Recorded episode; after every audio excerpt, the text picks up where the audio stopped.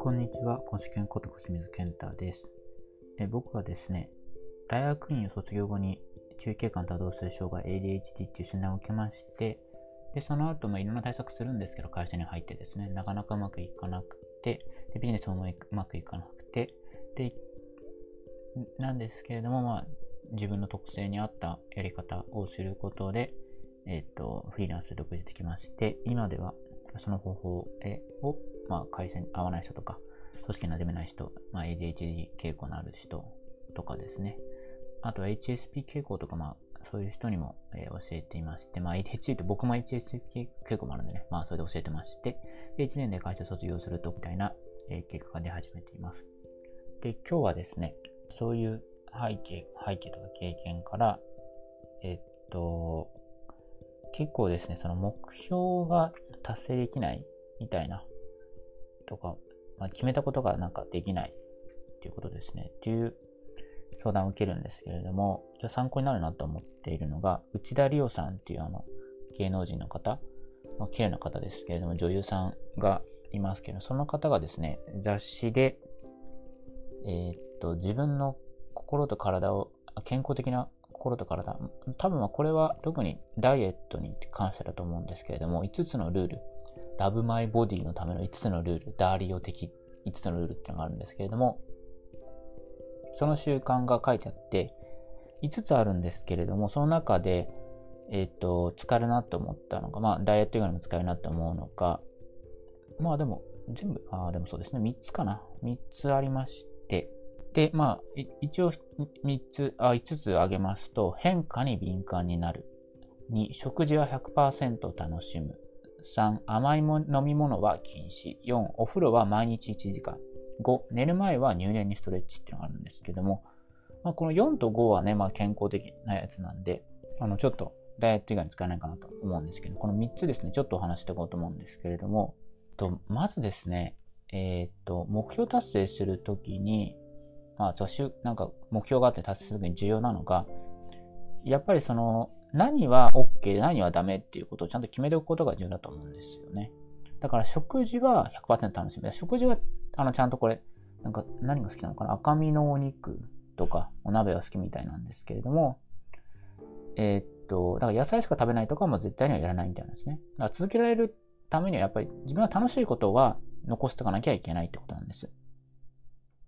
僕自身もこうやって発信してますけど、僕こうやって勉強して発信するのが好きなんで続けられてるんですよね。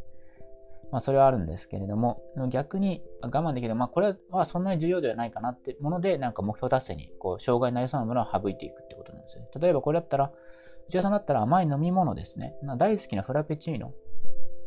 はもう飲んでないってことなんですよね。だからフラペチーノも大好きって書いてますけど、多分我慢できるんですよね。これだったらね。まあ、そこまでじゃないかなっていう感じなんですよ。だからちゃんとあの重要なものとダメなものを分けているってことなんですよね。で、その代わりに無糖のこ、あで、その代わりに何を、他の、じゃあハードルの代わりに何を他にするかってこともちゃんと考えてるんですよね。無糖の紅茶とかコーヒーに蜂蜜を入れて飲んでますと。で、1日に水を、えー、何と飲むみたいなストイックなことはしてないみたいなことなんですね。だからこの、他のあのページに書いてあるんですけど、雑誌のね、無理しないで続けることを考えてるみたいなんですよね。ちょっとどうでもいいですけど、なんか最近タリーズでコーヒーに蜂蜜入れて飲めることに気づきました。それは美味しいですよね。今日も飲みに行こうかなと思ってるんですけど。まあどうでもいいですね。はい、そんな感じで。でこの二つ、まずこの、えー、っと、だから我慢することを決めているということで、最後に、あの、変化に敏感になるってあるんですけど、これも大事だなと思ってまして、一気に 5kg 増えたらそれ戻すのは大変。でも、1kg 増えただけなら戻すのは簡単ですって書いてあるんですよね。で、これ、あの、体重のことだけじゃなくて、あの、目標達成重要なのはやっぱメンタルがこう、揺れちゃって、あの、続かないってこと結構あると思うんです。まあ、一日ダメでもね、また次の日続ければいいんですけれども、だからですね、あの特に ADHD っぽい人っていうのは、テンションの上がり下がりが激しい、気分が激しいっていうことあると思うんですけれども、テンションを上げすぎないってこと重要だと思ってるんですよね。テンションめちゃめちゃ上げて、ウォーってやると、次の日持たなかったりするんですよね。だから、とか、なんか、無理やり落ち込んでる時に無理やり上げようとするとダメなんですよね。だからそういう時は無理しないってことなんですよね。だから、あ毎朝、あの朝起きたノートに僕書いて、今も書いて収録してるんですけど、あの、ノートに書くとわかるんですけどね、なんかね、書いてもぐちゃぐちゃぐちゃぐちゃ書いてなんか進まないときは、なんていうんですかね。ずっと終わらないときあるんですよ。なんか悩んじゃってて。で、僕は大体ノートに、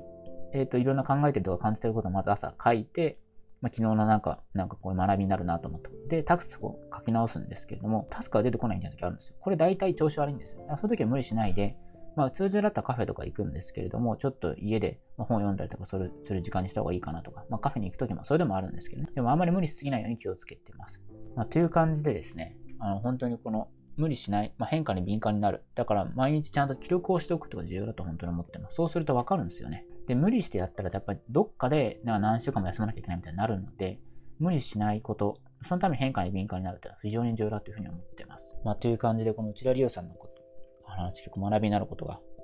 えー、多いので、すごい参考になるなというふうに、えー、思いました。っていう感じでもう一回まとめますと、まず、えー、目標達成のために一つ目大事なのが、まあ、あのもっと目標達成大事なことはあるんですけれども、もっとというかその目標達成で他にも大事なことあるんですけど、内田理央さんから学べるのは、まず自分が楽しめる、まあ、目標達成が習慣ですかね、習慣を続けるために大切なのが、まず一つ目が、自分が楽しめることをまず取り組んでいくっていうことですね。じゃあね、続かないので、ね、必ずその習慣に入れるっていうことと、じゃあ何を我慢するか。まあ、我慢できることでやらないことを決める。で、もしもやりたくなっちゃったら、どうするかという対策も決めておく。ってことですね。で、最後が変化に敏感になるってことですね。やっぱり気持ちを入れたりとかするんで、その時に、あの、すごい持ってかれちゃうと、全然続かなくなっちゃうので、まあ、変化に敏感になって、気持ちとかに揺れちゃったら、その時は無理しないってことですね。ぜひ心がけてください。で、本当にえー、大事だと思うのがですね、こういうふうにですね、やっぱりその自分に合ったような生き方っていうのがあると思うんですよね。